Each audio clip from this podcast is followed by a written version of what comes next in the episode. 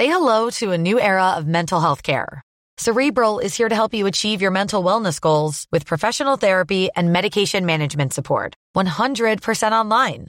You'll experience the all new Cerebral Way, an innovative approach to mental wellness designed around you. You'll get a personalized treatment plan from a therapist, prescriber, or both in a safe and judgment free space.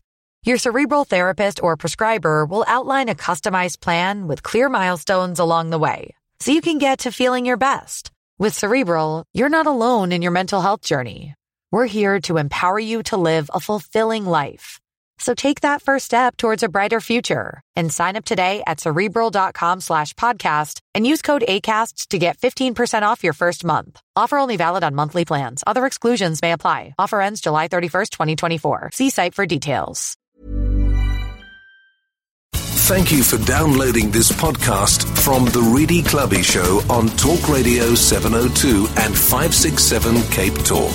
For more, please go to 702.co.za or capetalk.co.za. Some respect the property of others. What are you doing to lead us a? Naked Scientist on Talk Radio 702 and 567 Cape Talk with Redi Tlhabi. 28 minutes to 10 o'clock, and the Naked Scientist is here, which, well, not here in the studio. Now I'm going to have hordes of people just rushing to Primedia in Sandton. He's not here, he's in the UK, uh, but chatting to us. Our lines are open on 021 446 0567 011 883 0702. Chris, good morning. Good morning. Lovely to chat to you. I'm fascinated by this. Uh, we always talk about this uh, on the show, uh, malaria and how people can protect themselves. There's new research which has revealed some fascinating uh, information. Tell us about it. Yes, indeed, Redi. It's official. Malaria gives mosquitoes the munchies, and specifically a taste for humans.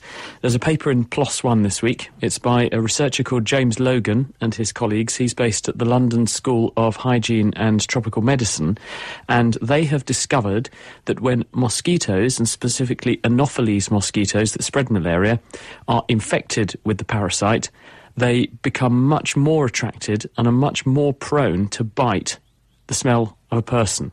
When I say the smell of a person, this is because mm. they've done the experiment using sheets of nylon membrane, one of which was impregnated with the odours of a person's skin, the other wasn't. And initially, they did the experiment with uninfected mosquitoes, and they counted over a period of time how many mosquitoes landed on each piece of pseudo skin.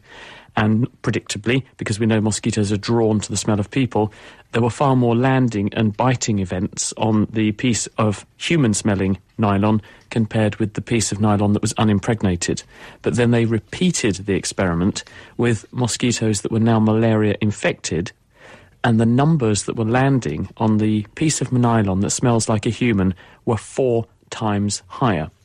Now, the researchers don't know exactly why the mosquitoes make a beeline, if that's the right word, for the human inf- um, smelling piece of nylon, but they suspect that the parasite is in some way manipulating the ability of the mosquito to respond to smell. The mosquito does this using its antennae, and it could be that the parasite increases the number of receptors or the sensitivity of the receptors on the antennae for those smells, making it want to go and bite another person when it is highly infectious, which is beneficial to the parasite because it would pass on the malaria much more efficiently and increase the numbers of cases in the population. Very interesting indeed. And Chris, we spoke about this on the show yesterday. Um, that actually psychiatrists at Cambridge University have start, started a study of the adolescent brain, which they aim to pinpoint, uh, which, in, in, which they aim to pinpoint changes in the way uh, the adolescent brain is wired. Uh, do you know anything about that? But uh, just generally a conversation about our brains and uh, how they reflect the different stages of our lives. Well, as we grow up, your brain responds to the changes um, in the world around you your daily experiences and you learn new things, you remember things, you interact with people, and all of these things change the connections in your brain between one nerve cell and another. And obviously, the time when this is happening at an enormously fast pace is during your adolescent phase because you're not only grappling with learning about the world around you, you're also developing very quickly. You're going through puberty. There are lots of hormones circulating which are changing the way different bits of your body work and look. And that includes your brain too. And so, a very dramatic change in our behavior switches between pre adolescence and when we've gone through puberty. So, therefore, the brain must be altering its connections, it must be altering the relative importance of different parts of the brain and producing different behavior patterns that we see in an adult compared to the sorts of patterns of behavior that we see in children. And in particular, we're interested in the opposite sex usually, and we spend enormous amounts of money after that pursuing the opposite and sometimes the same sex. So, how does this happen? What changes happen in the brain to bring about these changes? Why is it that when we're adolescent, we're much better at um, sorry, we're much worse at reading the feelings of other people, but when we're a mature adult or a young child, we're much better at perceiving other people's feelings. Researchers now want to understand how the brain is changing and rewiring itself during this important phase, and they're doing all kinds of studies now, including what we call longitudinal studies, where you follow an individual for a, a, long period of time, over many years, and you do repeated brain scans, for example, or repeated psychometric tests to see how different parts of the brain are altering their activity. And this will help us to build a picture of how the brain develops, mm-hmm. and that will be good for people who are developing normally, but it also means we'll become better at spotting people who might be developing differently, and that means we might be in a position to help people that might be destined to develop a problem down the line, some kind of mental illness or learning difficulty. We can anticipate when they're going off the track a bit and maybe develop some interventions to help them get back on the right track. All right, and, and Chris, I understand you received an email about uh, bubbles. I've never actually paid attention to the color of bubbles. They just see through and transparent, but are, are, they, are they white?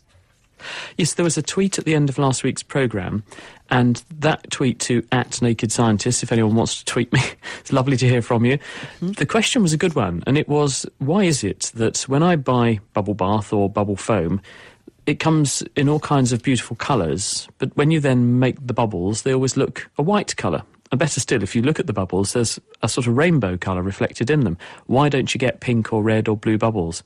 And the reason for this is that the bubble foam itself does contain colorants, chemicals that reflect certain colours or wavelengths of light to give the bubble bath or the bubble foam its colour when it's in the bottle. But when you make a bubble, the bubble film is so thin, and we know it's extremely thin, it's in fact so thin it's almost as thin as the wavelength of light. That means that there's not enough space in the bubble film for very much, if any, of that colorant to collect. And therefore, when you look through the bubble film, it's effectively transparent.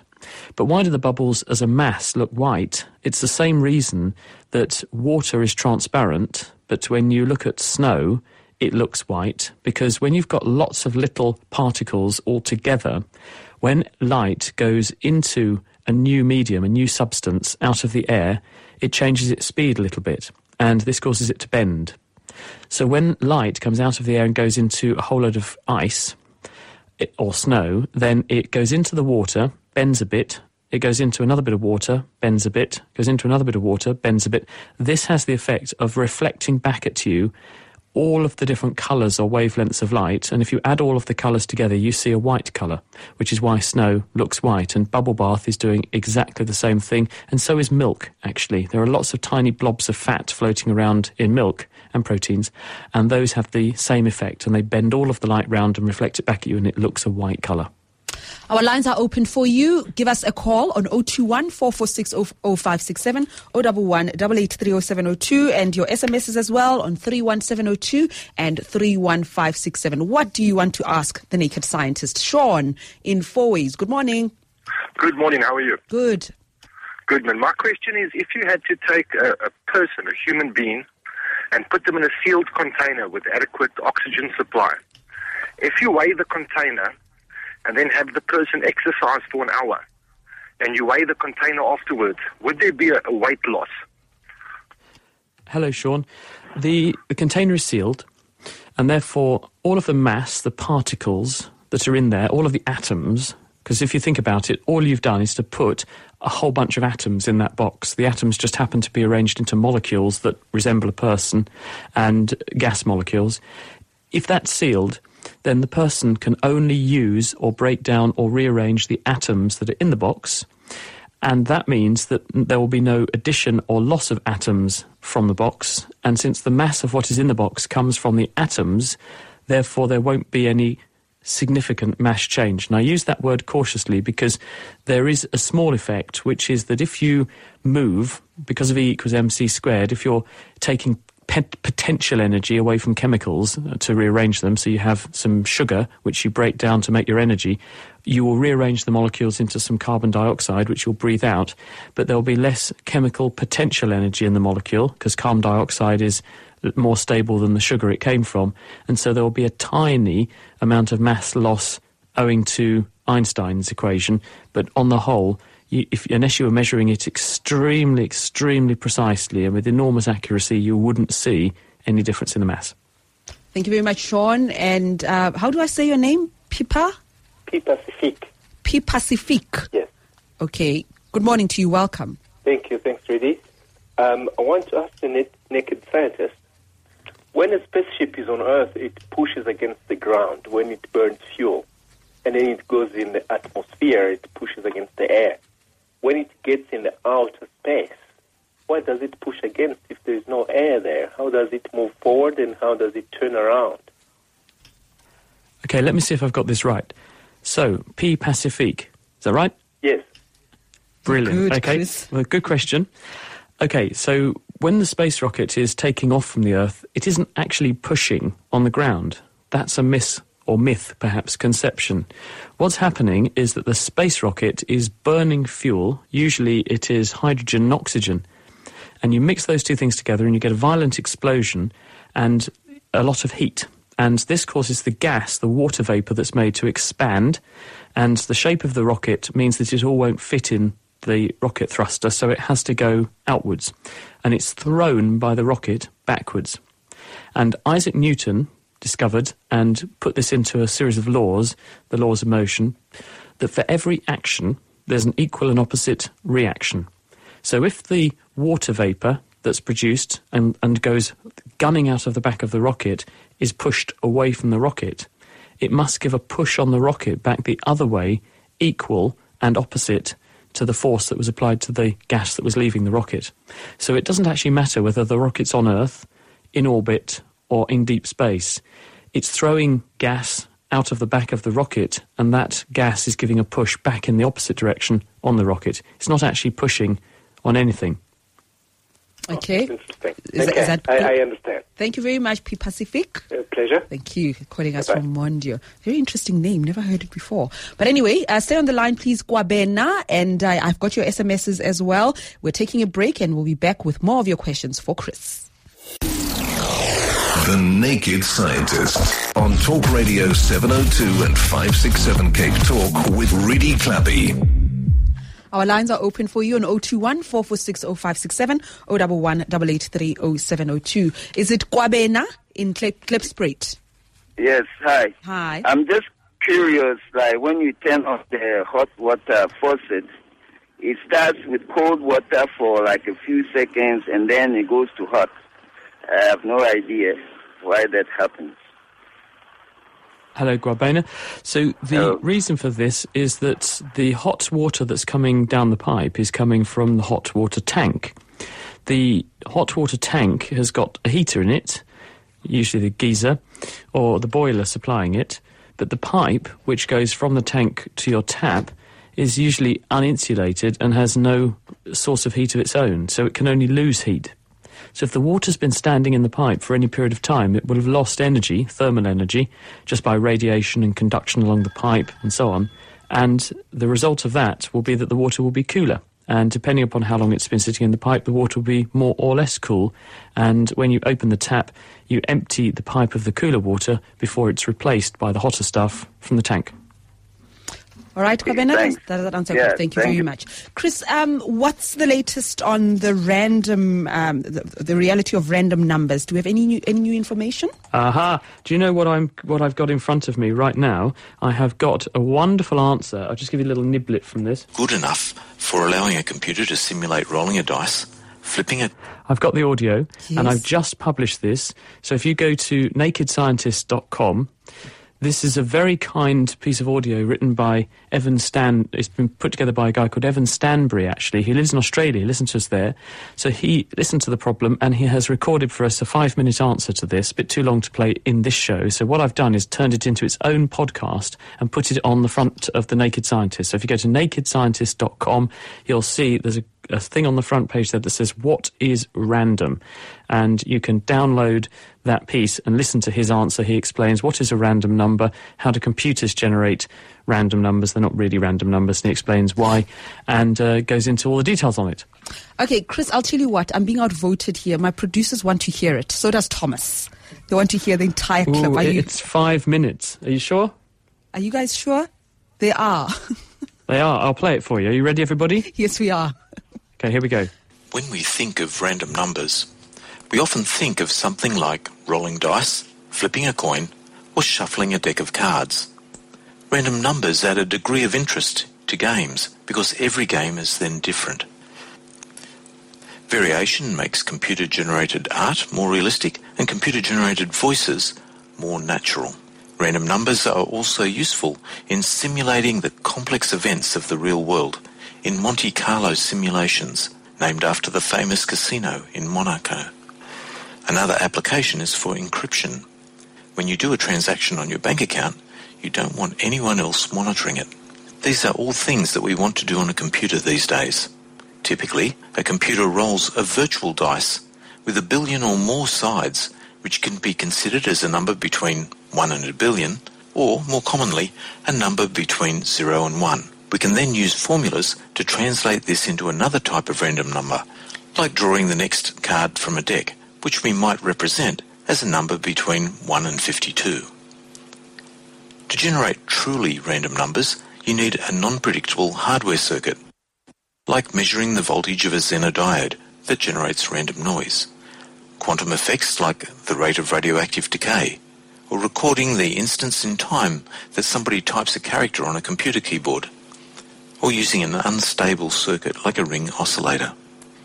Perhaps surprisingly, it's often difficult to get enough randomness from sources like this, so we use computer programs called pseudo-random number generators to produce an indefinite supply of numbers that look random enough for our purposes.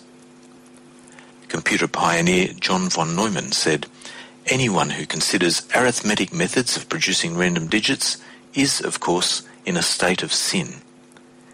Using predictable circuits such as we have in a computer always produces a predictable result if you know the program and the inputs to the program. But this is quite good enough for allowing a computer to simulate rolling a dice, flipping a coin, doing computer animation, or creating a model of the motion of stars in our galaxy. Most computer languages have a built-in random number generator, which is purely software. This depends on having a random seed as a starting point and then repeatedly applying a program which modifies this to produce a new number which looks quite different from the previous number. A good random number generator won't generate the same sequence of numbers for a very long time. One popular method takes a starting number and uses just one multiplication, one addition, and one division to produce another number which looks quite different from the first one. By applying the same equation over and over again, you can generate a sequence of numbers which looks quite random, unless you happen to know the starting number and the equation, and then it becomes entirely predictable. To prove that a number is quite random, well, think of a dice. If the dice is fair, all of the numbers from 1 to 6 will come up, and roughly as often as each other. For a computerized random number generator, mathematicians apply an exhaustive series of tests, like the following. We know that numbers from a computer will eventually repeat, but how long does it take to repeat? It should be as long as possible. Do all of the numbers from 1 to a billion come up? If a particular number comes up again, is it always followed by the same number? There are statistical tests to verify that all the numbers come approximately the same number of times, but not exactly the same number of times because that wouldn't be random. You expect to find numbers getting larger or smaller with equal probability. And if you take a single bit of the number, It's a 1 or a 0, like flipping a coin. Now some bits of the random number generator may not be as random as some other bits. The random numbers may appear random if you look at every number, but are they still random if you look at every third number or every twelfth number? Probably the most demanding application of pseudo-random numbers is encryption, because a hostile person may be willing to spend a lot of money and computer time on cracking the code and trying as many seeds as possible. For this reason, the US and German governments have published rules listing the actual tests that must be passed if a random number generator is to be used for various purposes. Some new computer chips have hardware to generate genuinely random numbers, and this is built in, which will help them generate an unlimited supply of random numbers to make our modern computerized lives just a little bit more interesting. Now, there's mm. the power of listener input. Thank you very much to Evan Stanbury, who did that for us. Isn't that amazing? Delightful, absolutely delightful. Zendo in Benoni, hi. Hi, I'd like to ask the naked scientist how many. I'm building a rocket. So, how many um, um, grams to square centimeter of parachute? Could you tell me a formula or? Oh, that's a really good question, and I don't know because uh, obviously it's it's going to be different according to um, what sort of material it's passing through. Because if you're going if you're going to send your rocket to say Mars, where the atmosphere is really thin, you're going to need a much bigger parachute to slow it down, because there's not much for the parachute to get hold of compared with on Earth, where the atmosphere is what we have, or Titan, where the atmosphere is really, really, really thick. Now, I'm going to presume you're going to send the rocket just up into Earth atmosphere mm-hmm. at the moment because this is just a prototype, and I don't actually know the formula. Uh, what I tend to would tend to do is do an experiment and do a standardized experiment where you make a parachute and you put a known mass onto the parachute and drop it from a certain height and see how fast it's going when it hits the ground or track how long it takes to go from the drop to the ground, which will enable you to work out how much a certain mass will fall in proportion to the size of the parachute. Because as the mass gets bigger, then the downward force accelerating it under gravity is going to get bigger, so you're going to need a bigger and bigger parachute. But it should follow a pretty standard straight line if you do a series of different masses that you test, and then you should be able to extrapolate to how big you need it to get your rocket down safely. But I will look and see if there is actually any formula for you, and I'll come back to you next week. But I would, for now, so you don't hold up your rocket engineering designs, I would do the simple experiment with a, a range of different masses and see how the speed of the descent changes according to the different mass and the size of the parachute. All right, Zendo, what we'll do is we're going to take your number and then we're going to phone you. And if the Naked Scientist has an answer for us next week, we'll put you up so that you can hear the answer for yourself. Chris, thank you so much for a lovely show and all the effort you put into answering all our questions. I particularly loved right. the random numbers one and we're getting great That's feedback. Okay. Thank you. Most appreciated. If anyone missed that, actually, uh, it is now on the front page of the Naked Scientist website. It says, What is random? So if you go to nakedscientist.com, you can see what is random, and there's a link there to either play that again or download it if anyone wants to grab it again or refer it to someone else. And thanks once again to Evan for uh, sending us that. That's the power of citizens journalism, I think they call it, isn't it? we love it. And of course, we will podcast the program so they can get it there as well. Have a lovely weekend, Chris. Thanks, Redi. Bye bye, everybody.